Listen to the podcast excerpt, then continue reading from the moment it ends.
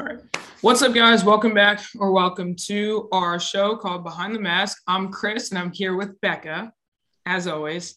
Um, so today we've got the homie, the goat, the absolute, like, I don't even know what words to use for her, but I'll let her introduce herself to you guys. Her name is Marissa Heath. So, Marissa, introduce yourself to the people. What's up, guys? Thanks for having me here. Um, my name is Marissa, like Chris said. Um, two individuals are awesome. It's a privilege to be talking with them today. Um, yeah, so I currently I go to grad school at the University of Pennsylvania for social work. Um, I graduated undergrad from Wheaton College out in Chicago, ran track there. I've done sports all my life. Um, love love the athlete world. And yeah, I also work in foster care adoption here in Philly with the Christian agency and keep busy with FCA, do some FCA stuff. I'm sure, I don't know if you guys are familiar with FCA, if you're listening, Fellowship of Christian Athletes. If you're not, get linked up. Um, it's an awesome, it's an awesome organization. Becca and Chris are both involved. And so I do some FCA ministry at UPenn. So that's what I keep busy with. And hanging out with Chris whenever she uh, is is nice to me. First of all, you can start off this show lying to the people. That is not how this works. anyway, but yeah, no, super excited to have Marissa on. I think you guys are going to be super uh, like blessed to have this to listen to this episode. If you don't have a notepad next to you, get one because it's going to be like just dimes dropped everywhere. And we are continuing our unlearning series. We haven't done it in a minute. So for those of y'all who don't know, us, we're on this podcast called Behind the Mask to break the like kind of unveil what the mask is of the of what it is like to live as an athlete and as a Christian, how those two mix and kind of interact. Now, with our unlearning series, we know that there's unhealthy stuff we've learned through sport. There's even things that are questionable that you learn in within Christian culture, depending on where you grew up. And we hope to uh, kind of unveil some of these unlearning things and then how we're actively going through that process now. Doesn't mean any of us are perfect. We're just trying to process it together. And today, we're Marissa hit me with like five different topics, but we said all of them were awesome. But we settled in on this episode. Um, we want to talk about unlearning having expectations of your body when you've transitioned to life after sport, right? So one when we were playing our expectations are one thing and then what happens when we're after. So um, that's kind of what we're looking to talk about today. So marissa i'd love to hear your thoughts. What was going through my mind when you kind of came uh, to me with this topic and then where are you hoping to go with it? So when you asked me this question about unlearning definitely one of the topics that immediately came to mind was having kind of reorienting my relationship with my body. And that has been a process that happened actually over the course of being in sport, um, but also especially afterwards. And I think, you know, we can often be very judgmental of ourselves, of our bodies. And this can be in terms of appearance, in terms of performance related to our bodies. Um, and that can cause anxiety and a lot of pressure because our bodies are always changing. Even if you think about it, like even if given one year um, in season, like when you're in season, when you're out of season, in the beginning of the season to the, you know, to when you hit your peak and you're kind of strategic in honing your body to peak at the right time. And I was a track athlete, so there's not a whole lot of factors going into your performance, but your body, it, that's what it's all about you know so if you eat something different you're going to feel it. Um, and so you just become very keenly aware of of your body because that is the primary factors that are going to influence how you perform. Um, so for me i have a whole journey with that and i can go into that at some point. I don't mind sharing now being out of that but um, like the relationship I had with my body was very complicated. And I came into I came into Wheaton. I okay, so when I was in high school, I did very well in track. I also played soccer. I didn't want to do sports in college, even though I could have at a pretty high level. I didn't want to. Um, but then I ended up playing, I ended up running track anyways. Um, I was like, I'm not gonna let this like consume my life, but I'm gonna do it. Um, and freshman year, I came in, did super well, got two All Americans, just like kind of surpass a lot of expectations that I had. Sophomore comes around, much different story. I got really sick. Um, I was like, I gained a few pounds from being sick and not running and not doing anything and having like a lot going on in my life in terms of grief and and a lot of stressors and it was just a really really really difficult time and i started to be really resentful towards my body because i wasn't able to pr- produce the same results. I wasn't as fast as i was my freshman year. And i, I would train so hard but then i couldn't um, i couldn't get to the same times that i was my freshman year. Um, and so i just yeah i just started to like hate my body because I felt like I was at war with it. And there was like a whole food aspect of that. And um, just feeling like because I couldn't produce the same performance, then all of a sudden, like I was, I had this like enmity with my own body. And um, yeah, so then like being post sport, not running track anymore, then kind of transitioning into like, how do I not just view my body as a means to an end, but like as a means in itself because our bodies are always changing and therefore our expectations for our bodies need to adapt to that. It needs to reflect like in and whether it's our life circumstances whether it's being sick or healthy whether it's our age whatever it is we have to be able to adjust our expectations for our bodies based on the things that are around us not just looking at our body like okay i need to use this as a means to an end to whether that end is like receiving a opinion of somebody the admiration the attraction of somebody or performing athletically whatever it is we have to realize that our body is a dwelling place for the lord and that means it's a means in an end in itself not just a means to something. And so that kind of transition in my mind has been a journey um, and just learning how to really try to adjust the expectations and the pressure i put on my own body based on the realities around me and realizing like I can fully walk in purpose regardless of like the specific level of fitness my body's at because I can still worship. You know, the spirit that still dwells in me. Um, and it kind of changes your perspective in that way. So that was a really long answer, but those are my a few thoughts that went through my head when I was thinking about like looking at your relationship with your body and how that process having to unlearn certain perspectives and relationship I have with my body and views since sport and how yeah that's continued even now you know it's still a process yeah no that's awesome and i have so many thoughts going back so i'm going to let you respond first what do you think? Yeah i think that's so good and so important um and marissa one of the things that like really got my wheels turning as you were talking is the conversation of seeing our bodies not as a means to an end, but an end in and of itself.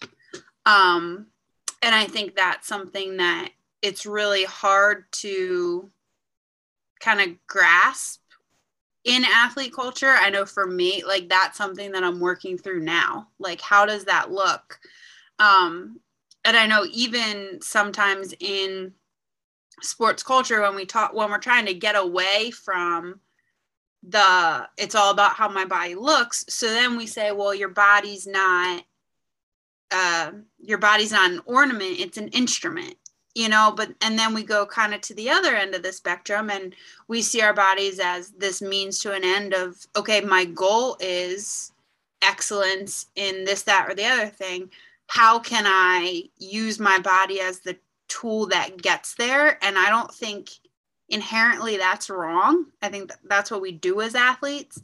But some of the ways that that gets twisted and thwarted and, um, for lack of a better term, like toxified, kind of like tainted, um, I think can can create a lot of problems. Um, and that's something that I've been working through on learning is just like what is what is my mindset around my body why you know why am i training why am i you know all of these other things that that come into play there Yeah, you know it's really interesting, Bex. We had this conversation um, over voice message for the past however long, just having various conversations over voice message. But the podcast that we were both listening to about like treating your athletes like they're machines and stuff like that, as it relates to our our relationship with our bodies. uh, there's some nuance in that conversation of talking about how we're kind of one dimensional if we're only a machine that can only do one thing. But I think as it relates to this conversation, um, it's interesting because what like what happens when you're not a quote unquote well-oiled machine in in a coaching context. Um, and something that when Tori was on the podcast talking about it, her experience through like her eating disorder when she was playing um, was trying to fit a certain mold of of whatever the yeah like whatever the standard of athlete culture is for you to be successful. Something that she said when she was on is like everybody is capable. And i was like yeah that's true. So when it i mean and i can speak for myself too in terms of this dysfunctional relationship with production and how your body looks or how your body's able to operate within production um, for you to produce rather has been super interesting even as a coach. And i think this is a, a slightly slight tangent and kind of uh, slightly related to this conversation. Even as a coach being the model of uh, like what athletic excellence is supposed to be to your athletes i think that's a, been a newfound struggle with my athletes of we want our athletes to be fit and ready to go. Are we modeling it as coaches? And there's like a slippery slope there of like what does fit look like? Does it just mean thin or what based off of your sport? Um, so i think at least recently for me within my sport in soccer of trying to get our athletes to be fit we want to model good behavior but we also got to be aware that we're not modeling uh, like kind of toxic mentalities toward what does actual fitness look like? Can you perform at the level you need to perform at? Um, not just try and get to whatever the mainstream standard of what you're supposed to look like is. So i had a question to ask both of you guys is that that's kind of related to this topic of like so when you transition to life after sport i often hear people say, you know, I just want to get back to where I was when I was playing. I want to get back to being game fit, quote unquote, to where you were when you were playing 10 years ago for some people. Why, what about that statement could potentially be kind of problematic, dependent on your mindset? What do we think? I think what that kind of signals to me is that that individual sense of self and identity and worth is tied into their identity as an athlete and their kind of the way that they felt, the way that they performed at their peak. And it doesn't have to be that way. But I find that, you know, a lot of athletes, because we pour so much into our sport, um, we make sacrifices, we discipline ourselves, we hone our bodies, um, that like yeah, it becomes so much of our world and our sense of identity that when we become, when we kind of graduate out of it, out of sport, um, it's kind of like we feel as if there's a part of ourselves that's missing. And it's like, because we have this ideal of who we are that's so closely attached to that sport, we kind of feel like in order to feel ourselves, we need to be re- reflecting as much as we can all the different ways that we lived and we were when we were in that sport. Um, and so part of that is like the physical aspect. It's like, well, I know this is my potential. So then if I'm not like keeping up with that, I'm not, I'm not reaching my potential. Or that's so much a part of who I am that even though I'm not in a sport, like I have this expectation that I should still be at that level. Um, but I think there's a really it's interesting that you were saying you were sharing chris about how as a coach like you're, you're kind of navigating that. Well you know what? Part of your identity will always be like as a soccer player but now you're a coach. And that there's like a transition there. And i think like sometimes our bodies in a very healthy way can reflect our priorities and they're not always going to be the same. There's like seasons of our lives where we have different responsibilities, we have different demands. And if our bodies are shifting, like even think of motherhood, whatever, like our bodies are going to change um, in a contingent way, sometimes de- depending on like what we are valuing most in our lives. And we have to realize that we can't put the fullness of our identity in fleeting things. That those are secondary aspects of who we are, like athlete, soccer player, track runner, and that's okay. Um, we still want to work hard, we want to be healthy, that's totally fine. We're realizing like in different seasons of life, things change. The core of who we are is rooted in Christ, that always stays the same. So I have to realize like the foundation of our identity, when it's held in something secure, we don't need to put the pressure on ourselves in different seasons of life to be physically at the same place that we were when we were actually actively a soccer player. We're actively in track. And that's okay because the different demands of life, the different responsibilities, different priorities of life are shifting because that's a natural cycle of life.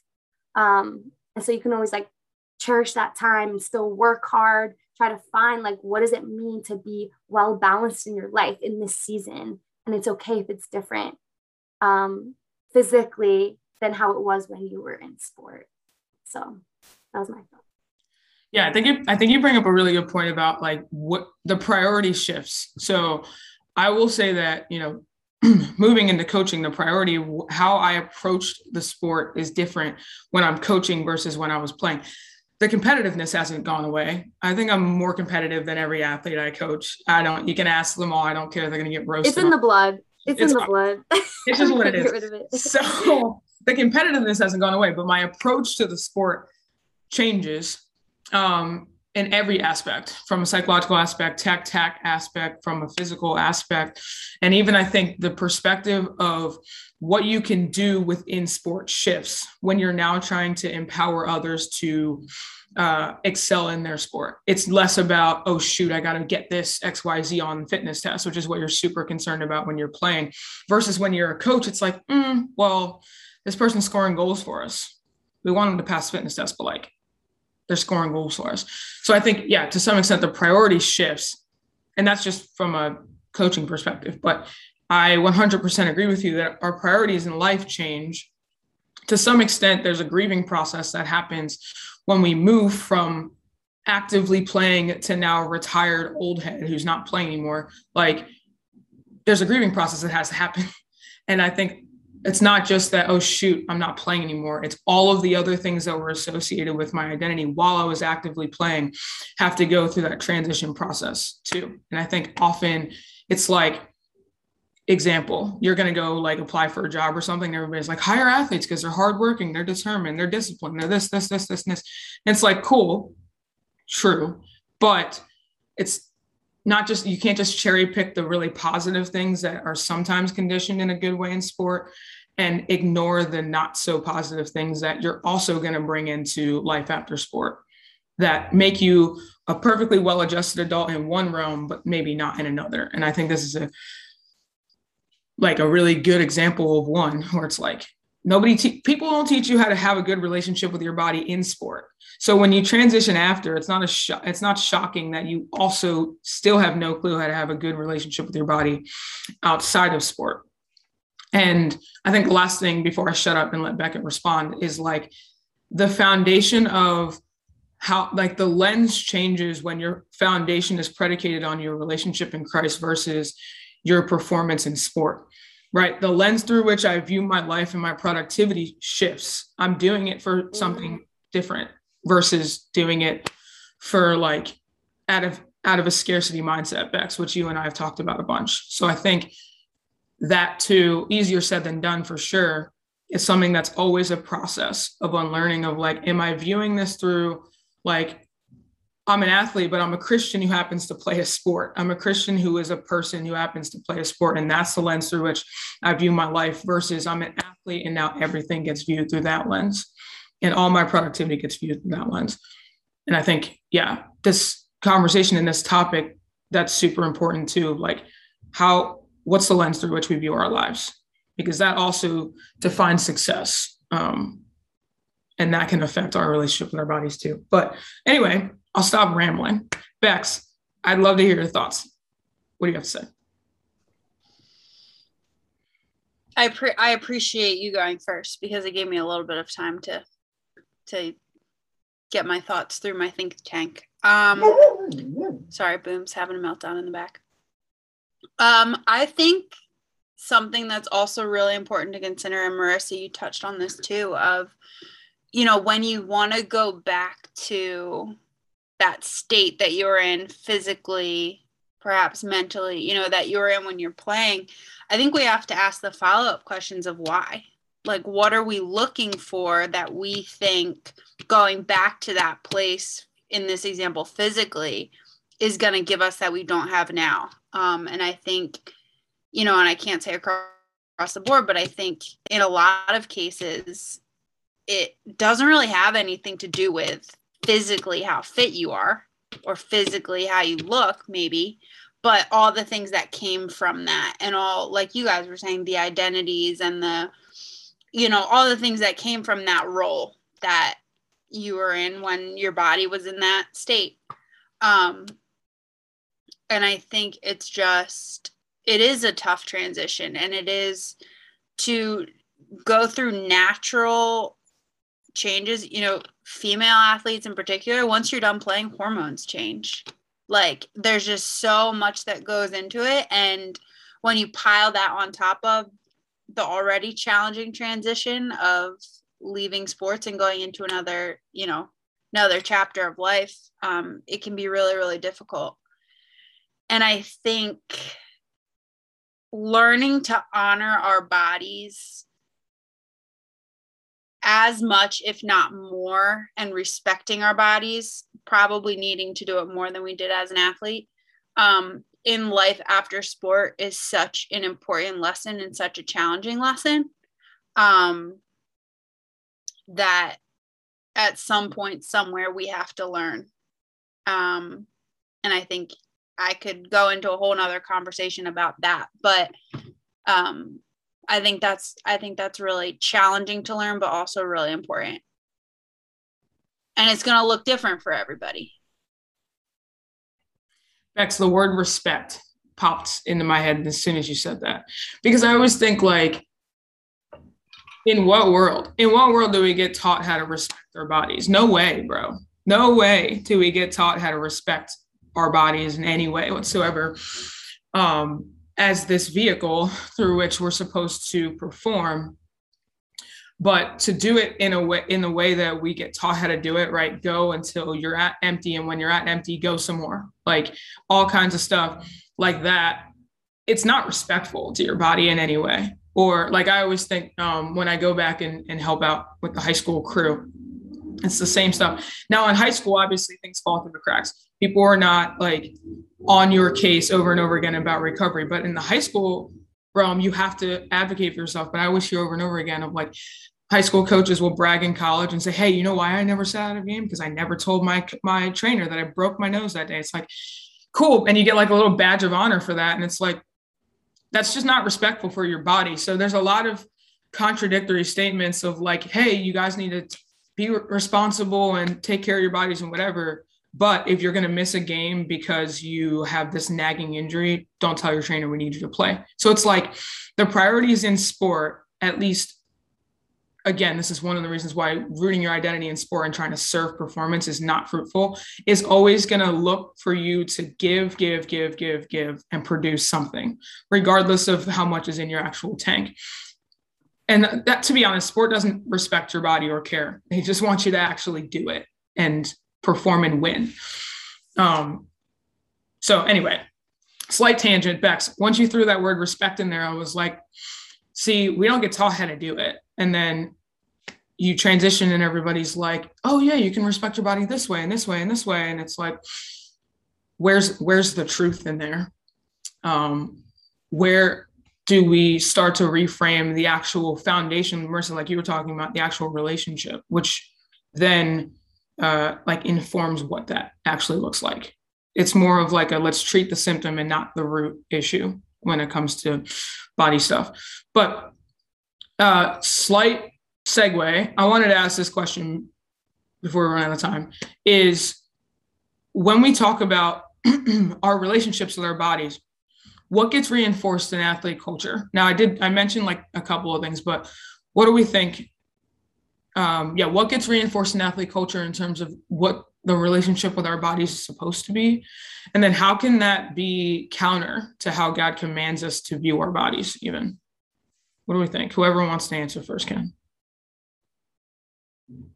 Kind of connecting a conversation we're just having and question was thinking about this idea of pain and so especially with track right? Basically track is is the training. So i was um i ran 400 hurdles and also 400 meter sprinter long sprint.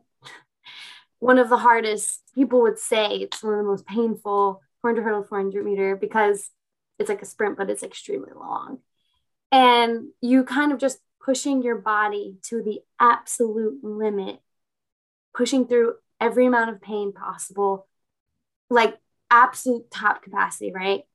Like to your limit. You mean you're, you're dying afterwards. Um, so the training is trying to constantly reach your limit and push your limit physically. So obviously what that entails is pushing through a lot of pain on a regular basis. And for me, one of my strategies was you have to learn how to ignore the pain. You have to learn how to compartmentalize it and not respond to it, acknowledge it, but act differently.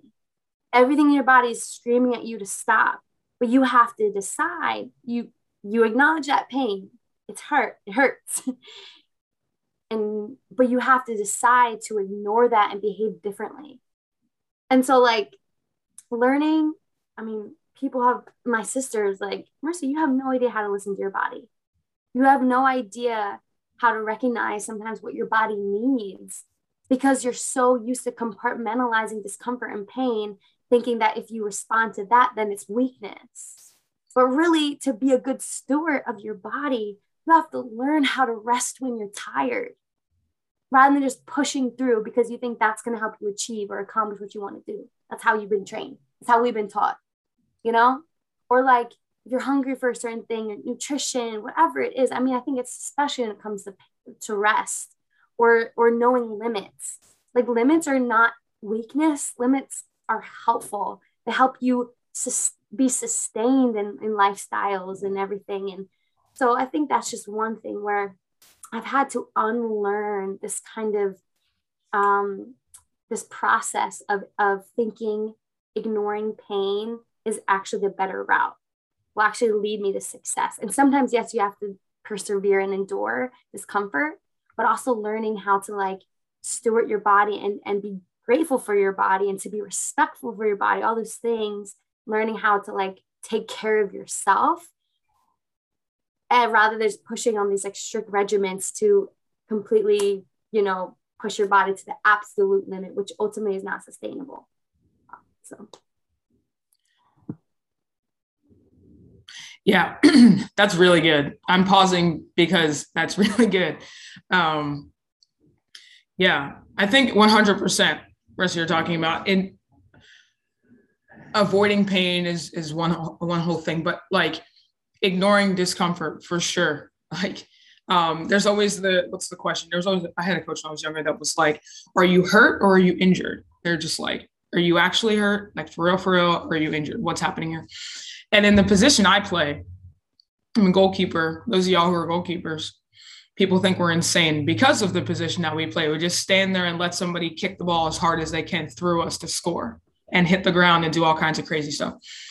And what was interesting to me as it relates to what you were just saying, is we get nailed. I get nailed everywhere but my shins. We just shouldn't wear shin guards. But most often I get hit square in the nose, often. And when we had a session once and we had a couple of kids in sessions get absolutely smashed about three times in a row. And it's a bunch of us as keepers in a session and two like forwards and it's really funny because if you watch us, all of us are like, eat it, what a save, whatever. We're just not fazed at all. And our forwards are like, are we going to just sit here and act like this is a regular occurrence? And we're like, yeah, because it is.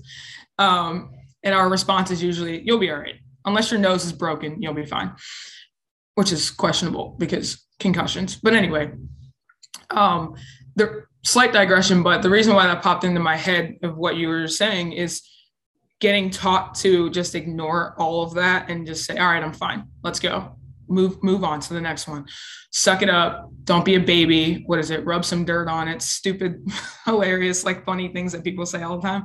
Like, um, it's interesting with this new generation of athletes because there's a line to draw of like, when is it you're actually being a baby but that's a, that's a different discussion. I do think that generally speaking, it makes it hard for us to learn how to prioritize rest when this is kind of a nod to coaches. The minute you take rest, you're kind of vilified for it. So this is a this is a PSA to coaches. Can we quit unlearn? Can we just unlearn telling athletes to rest and then making them feel bad when they actually do. I see it so many times of like somebody has like a nagging overuse injury and they're like, well, you're being soft. And it's like, you just told them to go prioritize their body. And now they're going to sit out of this training session and you're telling them they're being soft. So, like, yeah, there's a lot of mixed messaging because now the next time if you don't rest that and you do make it worse, they're still going to be pissed off at you because you made it worse. So, like, coaches, can we chill? like, let your athletes actually be people and recognize that we need to rest. And what rest means is not just sit on the couch and do nothing. It means like treat your body with some respect. And you can rest and work hard at the same time. They're not mutually exclusive. Uh, like concepts altogether. So anyway, yeah, I thought it was a really, a really, really good point of like having this dysfunctional relationship with rest. I know 100% I don't have a relationship with rest. Marissa loves to scream at me on a daily basis about that. So it's tough, but um, as a process to continue to learn of like, what is actual, what does rest actually look like for sure. But Bex, before Marissa yells at me, after I just said that, what are your thoughts? First of all, I really appreciate the transparency of it's not like I have a dysfunctional relationship with rest or I have a hard really I have zero relationship with rest. I I appreciate your your honesty. Rest and I are on an on again off again relationship, so it's fine. Um I think something that I'm continually coming back to and it comes back to our point prior to this one and now this conversation um when it comes to respecting our body and i'm i'm using you know my own experience for this but when i was an athlete i was so consumed with nutrition but not so much nutrition more restricting um, and pushing and pushing and pushing and pushing my body. And again i think I want to say kind of like in old school athletic culture, like that was the standard and that was what was glorified. Um, and I think we are making moves to move away from that. Um, but I think it's interesting how we swing the pendulum, whereas something that's actually healthy to think about what you're putting in your body before you put it in and working hard and pushing your body past your perceived limits. You know there's nothing inherently wrong about those things but when when we when we are conditioned or you know whatever there's a heart issue or something that's fuel something negative that's fueling that and we end up swinging the pendulum in a really unhealthy direction. Um so i think I don't know if this would be unlearning in athlete culture, but just like asking more questions of like, what are the motives behind certain things? You know, why am I so worried about what I'm putting in my body? Is it because I want to store my body well, or is it because there's, you know, a dysfunctional relationship with food? Like there's some other stuff going on there, or like, why am I pushing so hard? Why? I was telling you guys before we started this podcast, like training for a triathlon. Like, why am I training for a triathlon? Like asking those questions and saying, like, okay, is this behavior that maybe on the surface, like, looks healthy to the world, is it actually healthy or is it fueled by something that needs attention? And mm-hmm. does some mm-hmm. healing need to happen to make us more holistically healthy and respectful of what our actual biological needs are?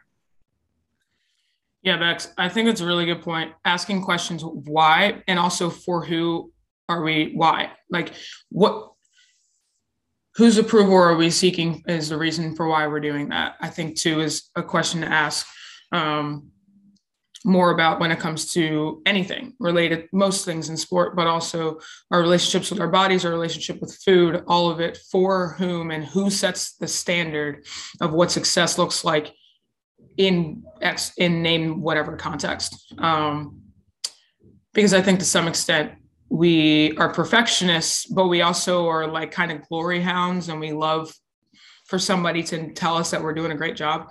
And I think if we go all the way back to like Marissa's conversation or comment on what your foundation is, that informs who you do things for. And when we decide we want to live for God and play for God, compete for God, do whatever with God, I think that um, not only does our definition of success change, but we don't need to seek approval because we've already been approved via the gospel. So it's like, um, yeah, 100% asking more questions of like, okay, so why are you doing that? And then it's it's less about who told you because it might be less about someone else told you this. It could just be like your own narrative that you're painting about for yourself. But like, whose voices are you listening to?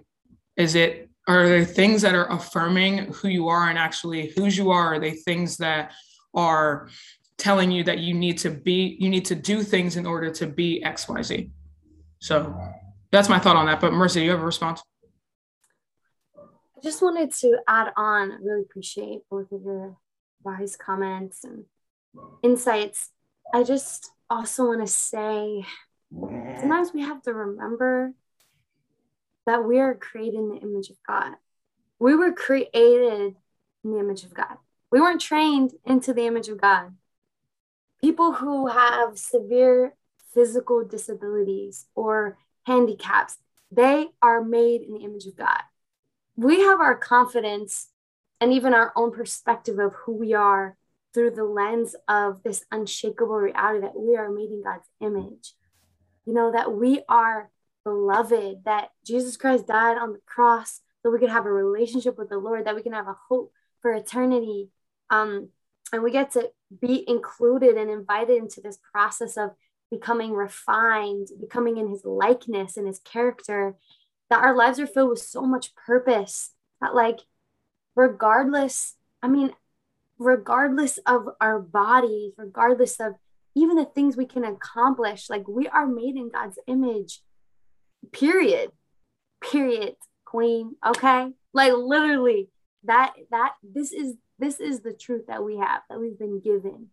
Um we are loved that we have value we have um purpose and all of these things. So i feel like you know as we wrap up here um just trying to let go of shame like to rebuke shame to have an attitude of gratitude.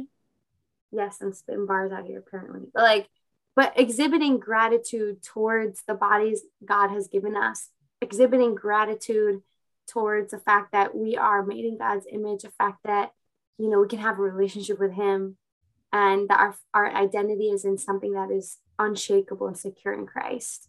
Um, I think sometimes that practice of gratitude can really, really um, silence those other voices in our head, um, the lies and, the pressures that we can put on ourselves and our bodies. That um, I think the process in and out of sport is just important to continue to espouse um, as we walk this life of faith. Yeah, bars left and right.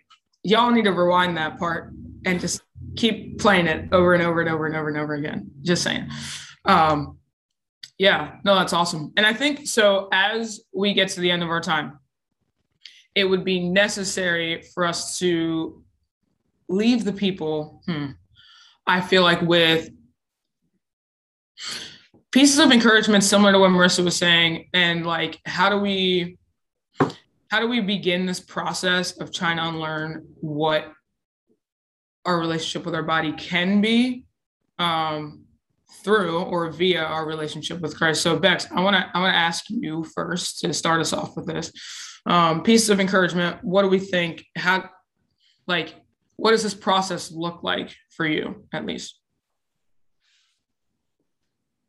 What does this process look like for me? Um, I think again, bouncing off of Marissa's point of being made in the image of God, we didn't train ourselves into the image of God, and therefore we don't train our bodies into being good. Um, they're the standard is that our bodies are good. Um, and again, in this world, in our flesh, it's certainly challenging to believe that. Um, but, but I, I think something something that's been helpful to me and encouraging to me and i know this is you know because of my own experience now as a coach now as someone who mentors young athletes and over and over in conversations when i've been having conversations with young athletes guys and girls you know about body image and about you know stuff going on in that in that realm and i think about how i talk to myself and how i talked about my body when i was their age and and i was like wow i would never say these things that I was saying to myself to them. You know, and I think the reality of it is realizing that like wow those things that i was speaking over myself those the shame the shame that i was piling on my body and my performance and all of those things were so not true. And you know all that to say i think our emotions our culture, sports, all of these things in something that is so up and down and is so much of a roller coaster, it's very hard to ground yourself in truth if you're looking for it there. Um, because it's like the truth changes. On Monday, you're on top of the world, MVP, you know, articles written about you, whatever.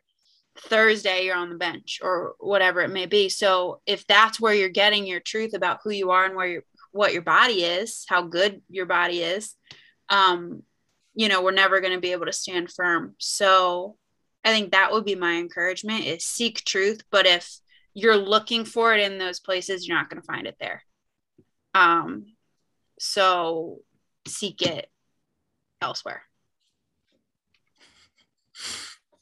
Yeah, Bex, really good. Um, yeah, I think in, in echoing your point, I would say this is a slight plug to our like is truth relative what's the issue with that podcast episode we did with sam Mercoli back in season one. So go back and check it out. It's called what is truth? But um yeah i think 100% like the goalposts are always shifting in sport culture. We're always change it always shifts who the model of success is within your sport regardless right of whoever the goat quote unquote is at that time, what they look like, what they do, what their regimen is, what do they eat, how many times do they work out, blah, blah, blah, blah.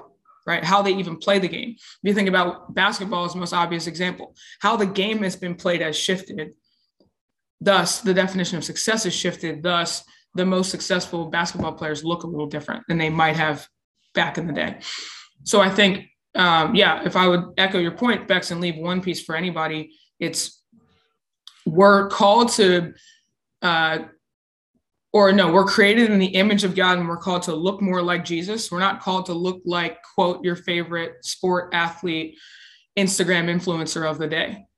That's not what it is. It's right. Now, this is like not in a very literal sense. We're not supposed to look like a 33 year old man who, if you are a woman, that's obviously not what I'm saying. But what I'm saying is that our standard of perfection, our standard of excellence is not predicated on who's ever walked on this earth that never died and ascended again. That's not our standard.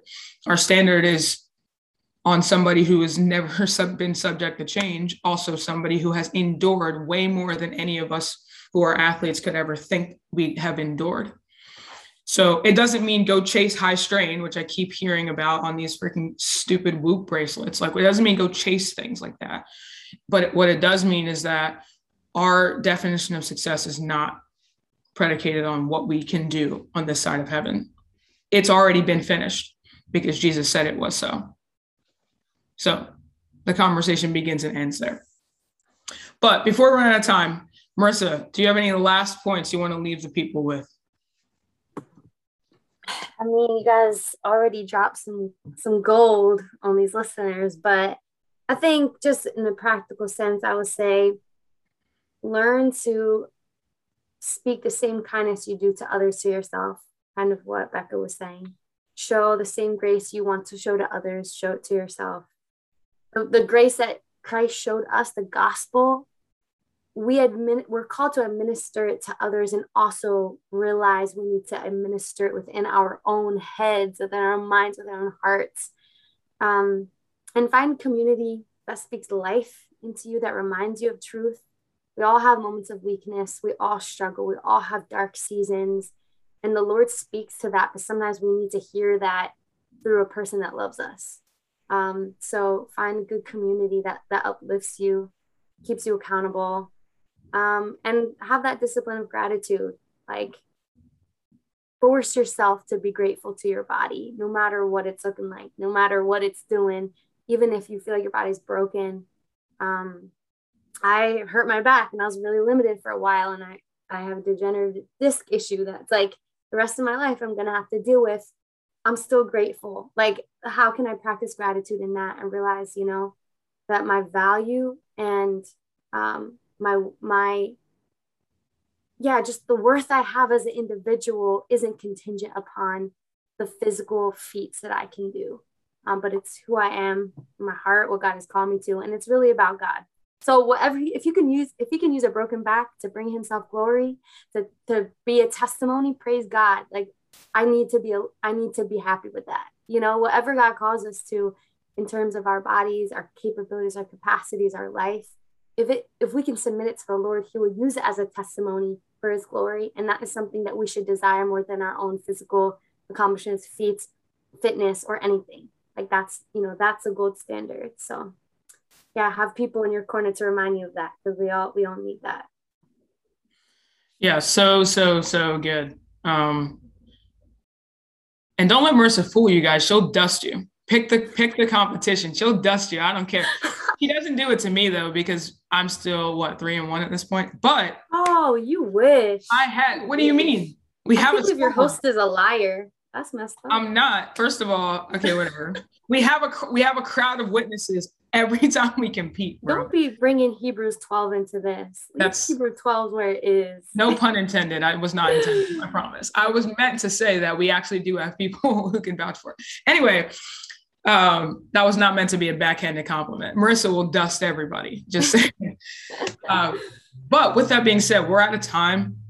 First, I want to thank you so much for popping on the podcast. It's been such a blessing for me, to Bex, to have this conversation, and it's going to be a blessing to anybody who gets to listen. So, thank you so much for being on. Yeah, thank you guys. God bless. Yeah, man.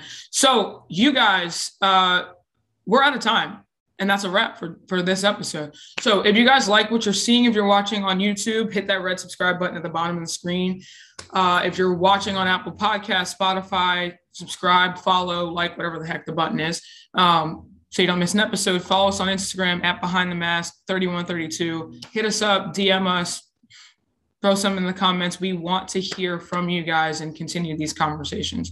Uh, but until next time we'll catch you guys later